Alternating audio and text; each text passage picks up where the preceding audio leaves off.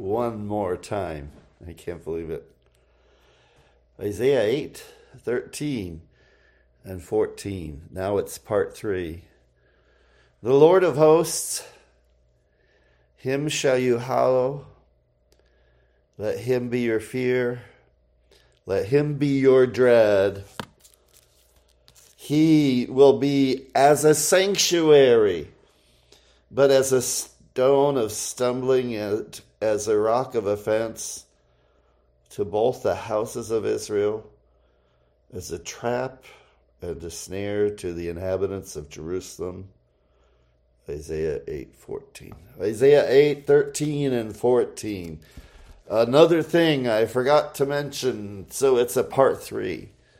He's the Lord of hosts. He's the God of armies. He's in control of all these things all around us. We should hallow him.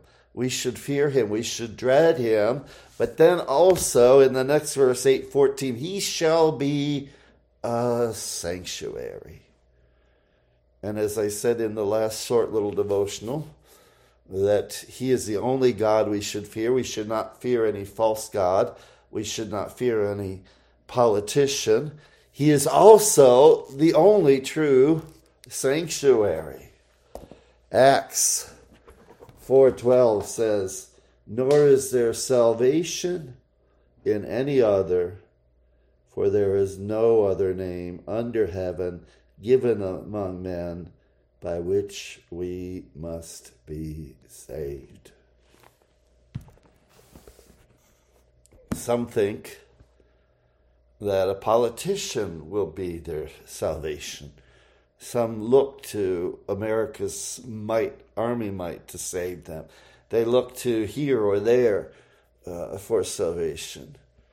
But there's no other name given among men by which we must be saved than that of the Lord Jesus Christ. And that was my additional message. Only two minutes now.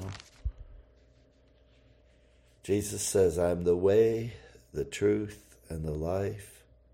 No one comes to the Father but by me. He is our sanctuary. He is our salvation. He's the Lord of hosts. He's the one that we should fear and dread, and yet He's also the one who we run to, the one that can save us, and He's the only one. Let's pray again. Father, we thank you that you are not just a fearful God, but you have sent your Son into this world, and you are a God of salvation, that we can run to you and be safe. A sanctuary, a rock, a rock that is solid. On Christ the solid rock I stand. All other ground is sinking sand.